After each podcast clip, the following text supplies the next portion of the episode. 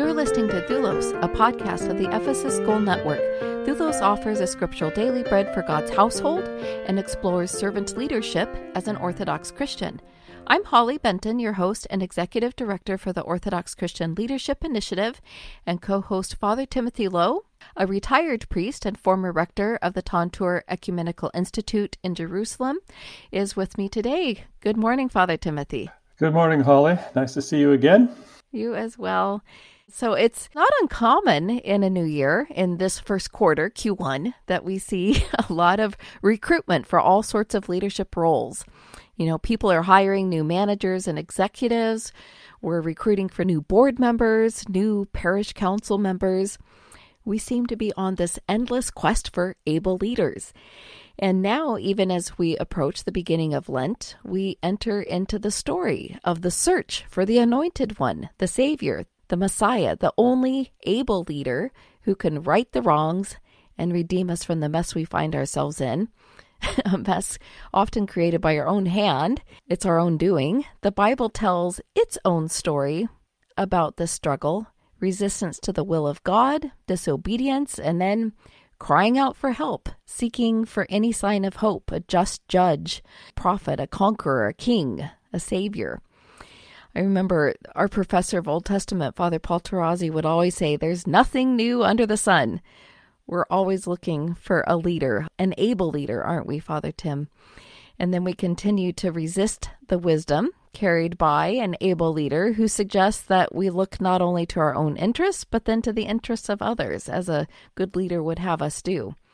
Say more about this quest for leadership. Uh, well, let's talk about my week. It started with a balloon.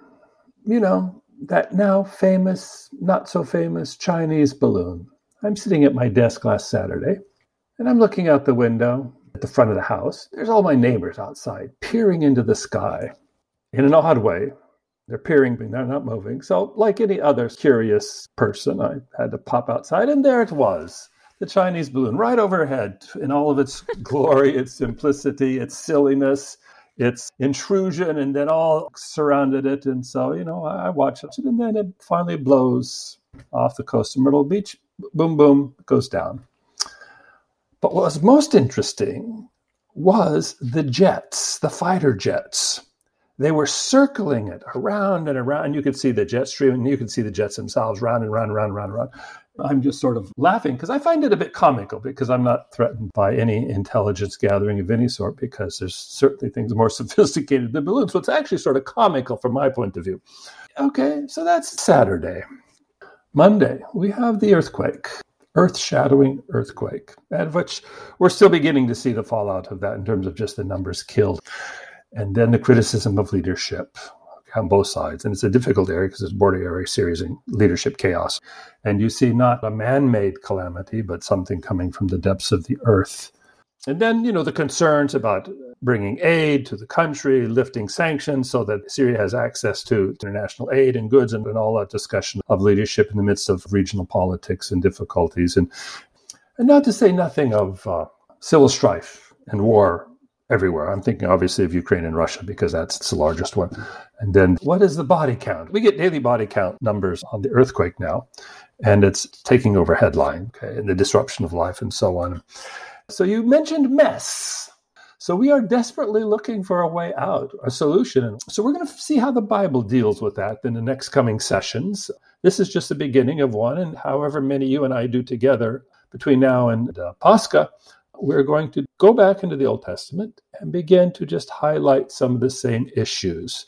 Because as you mentioned, Father Paul, and nothing new under the sun from Ecclesiastes, and and I encourage people to read Ecclesiastes just because he goes into more detail about the lack of newness and the cyclical nature of problems in the human being, and we're stuck on this treadmill, a generation repeating the next mistake of the next generations. Old enough to see that for myself we're getting ready for Lent. The Bible, specifically the Bible, Old Testament, is a depressing book because it highlights the depressiveness of the human being. And we're going to see this in a little vignette we have here from First Samuel. Uh, and I'm jumping all the way to First Samuel instead of starting with the earlier stories, Genesis, Exodus, and so on and so forth. because I want to focus on the idea of the Messiah, the Savior, so that what it means, how it manifests itself in the Old Testament, so that at some point when Christ, when finally he's acknowledged as a Messiah, what does that mean? And how, in fact, he's an anti Messiah functionally. In other words, how the Messiah is usually conceived of in our brains and how it's actually revealed to us in the crucified Messiah is a different reality. Until we perceive that, we will continue to look for false messiahs. And so we're going to talk about messianism, what a real messiah is ultimately, and that'll take us all the way to Pascha. We've talked about it a little bit previously, how we are so quick to follow other messiahs. Who, in fact, are false messiahs, and strictly from the scriptural text. Let's begin. Yeah, beginning the quest for a leader, and we'll start in First Samuel, like you suggested. The two verses at the end of chapter 15 and beginning of 16 reveal the tension that we see in this quest for a leader. And Samuel did not see Saul again until the day of his death, but Samuel grieved over Saul. And the Lord repented that he had made Saul king over Israel.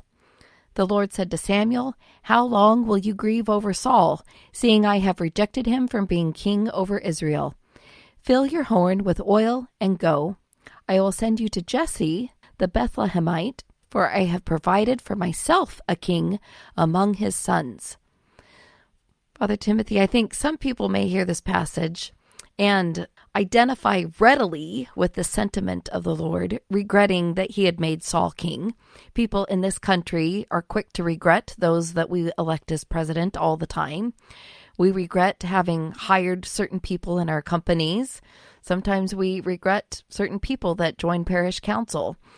On the one hand, no matter who is in position, there will likely be some regret and disappointment because no one is the Messiah except the Lord Jesus Christ himself. But on the other hand, I don't think this passage is really about the Lord expressing his empathy for our predicament with our leaders.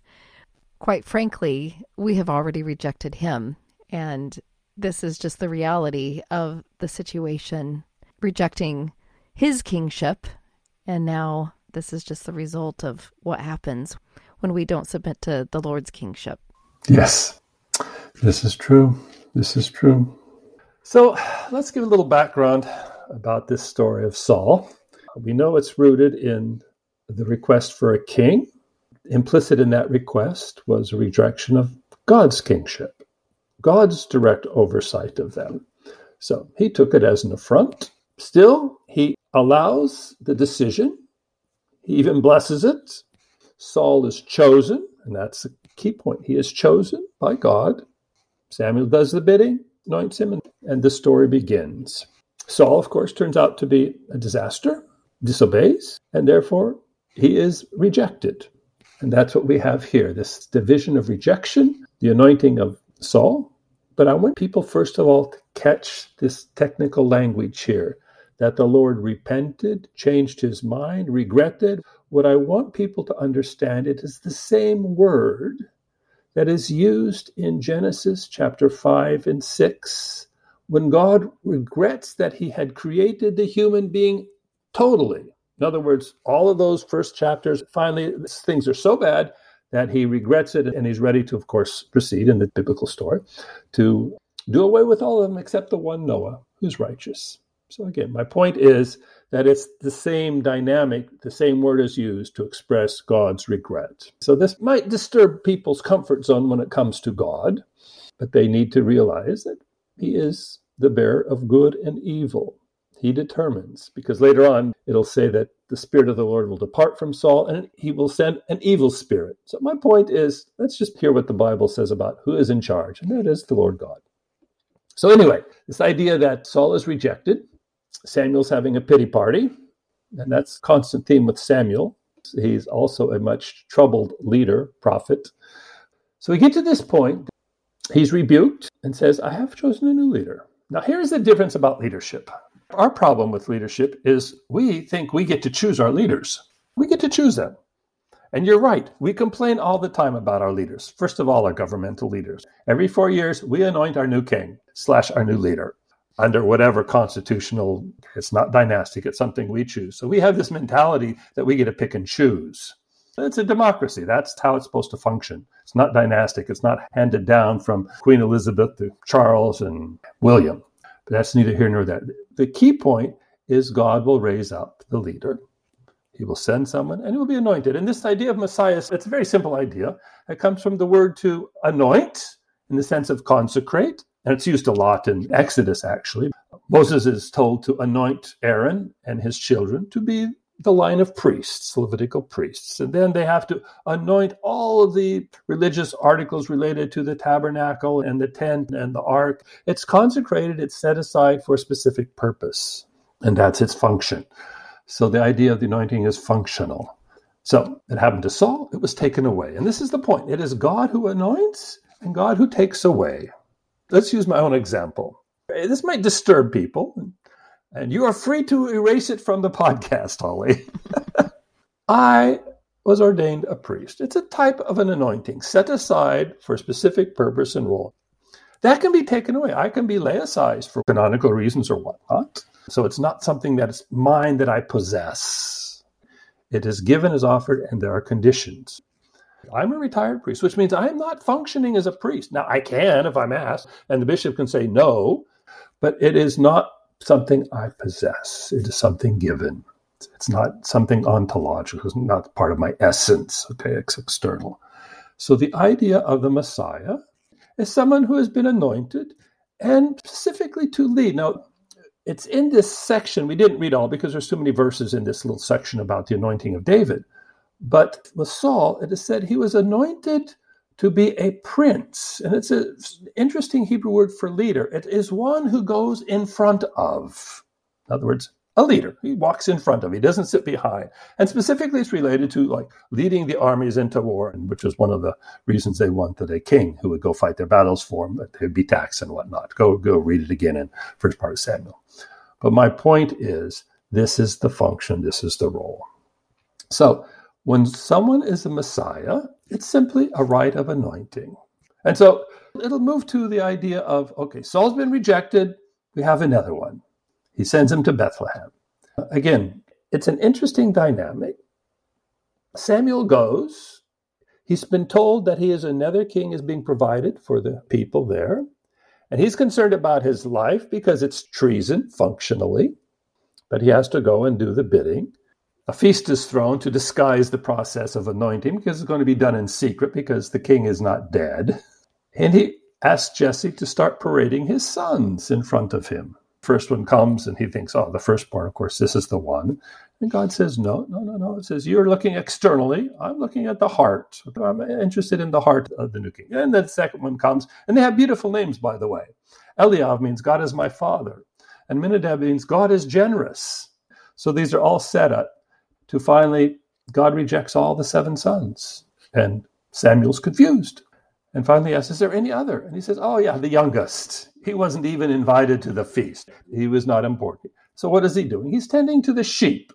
Now, you and I, we've been around Father Paul Tarazi enough to know the importance of the shepherd as the quintessential image, biblical image of God as the shepherd. The shepherd is the one who's seated on the throne ultimately in the Psalms, read 78 and 81. The idea that he starts off as a shepherd and he's leading the sheep because that is the perfect image. That's the only image we have adopted in our own reflection on the, the function and role of the bishop.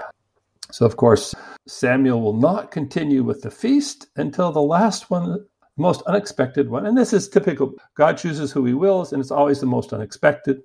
And of course, the name of the youngest is David. He has one of the most beautiful names in the Bible because it means beloved one. Beloved one. He comes and God sees his heart and sees his handsome sort of ruddiness, and he says, That's the one, anoint him.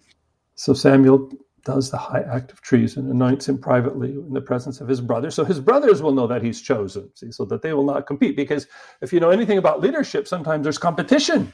One leader trying to supplant another, we call them coups in a political arena, but we also see it in corporate America. We see it everywhere, trying to undermine and steal someone else's anointing, if you will, or someone's position, someone's power, someone's authority. And it's interesting that Samuel is wise. His brothers have to see so they cannot fight against it. The youngest, the surprise, is the one who is called to leadership. So this is the beginning. Now, when it says he is anointed, read the text, it says the Spirit of the Lord came into him. Spirit is another word, the wind, the breath, the power of God consumed David, which is a sign of the anointing. You can read it in Acts and Pentecost. Okay. But then it says the opposite happened. God took the Spirit of the Lord from Saul and then sent an evil spirit to trouble him. Now, that's basically the end of the story, in the beginning of this idea of the anointed one. It started with Saul, Samuel anointing him as king. It will continue with David. So, in this beginning, that we will see why the New Testament picks up this term, this idea of kingship, and how it ultimately will relate to the person of Christ. But that's way ahead of ourselves. Okay. I'm just teasing people. So come see us in the next five or six weeks and we'll track this and see what it ultimately means for us as we seek good leaders. The world desperately needs them on every human front, from the local, civil, administrative, to the state, to the national, to the international, to the functioning of churches and anything you name it, it has to have leadership. And I must admit, the more I've been involved in leadership outside of parish structure, that's its own separate issue. I've seen very poor leadership because I haven't seen shepherds, people who go before and guide. And I've seen people who are insecure, want to dominate, want to command, want to hide behind power and structure, and not by example. So we're going to follow David and the David story here as it's just beginning. It is because the evil spirit is troubling Saul he will need someone to soothe and calm him. So he orders one of his servants suggests, well, get someone to come and play the harp. That's David's inroads into being recruited, if you will, to be an underling. All the while, we know that he is functionally the king, the one with the Spirit of God. And then you can read the story between Saul and, and David and its tragic ending. And we may cover that, we may skip over it, because ultimately I want to move forward so that by the time we complete the journey to the annual celebration of the Lord's resurrection, we can say something about his messiahship and how it is different and fundamental to our understanding and therefore to what we're looking for and where our hope lies. And we've touched on that all the time when St. Paul says, look on things above, not on things of earth. But what has happened now is in the biblical story, Israel is stuck with their request for a king, which comes from the seed of Adam. This is the point I want to stress, Holly. It comes from the seed of Adam. It's a human leader, and that is functionally problematic and will be something that we've just already talked about that will dog us all of human life, human structure. It's merely coming from the seed of the predecessor, the flesh, and not the seed of the spirit. But, anyways, just so people begin to sort of think about these things, formulate them, and we'll walk them through them as we continue during the Lenten season. I like the understanding of anointed and temporary. It's not earned, it's not assumed, it's not a possession, it's not a given. Any leadership status that you might fulfill not to see it as a possession, but to see it as something temporary that the Lord can take away at any time. And even to consider it as the Lord's appointment, the Lord's anointing for this time, for this purpose, for this particular context. I think we would actually serve potentially as better leaders if we understood the temporariness of it all. Absolutely. And the fact that we are not the Messiah at our very best, we are never the Messiah. That's right. And that self understanding is critical because we are going to come and go. Trust me. I talked to my brother priests in retirement, and some of them, it's a crisis moment because all of a sudden, who and what they've been doing for 30, 40, even 50 years, and they've been functionally replaced by another parish priest and letting go and re understanding themselves and their place and so on.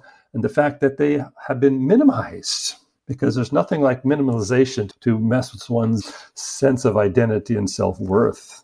Because at some point, life itself is going to minimize us to the grave. okay. And if we think we're the Messiah, the Alpha and the Omega, then we're going to have some issues when the weight of just age itself, let alone age and illness and any other sort of minimizing that, that life brings us. I mean, come on. This is what I get irritated. I look at these tragic pictures in Syria and Turkey and the destruction of life. This is graphic if people want to see them and see it again, that people's lives have been completely crushed. Okay. we come, we go, we do what we can. But ultimately, it is by the Spirit and power of God. Anything else, then we're taking its glory. And then it's us we want to be enthroned and glorified and praised. That's right. Doesn't work. It doesn't work that way.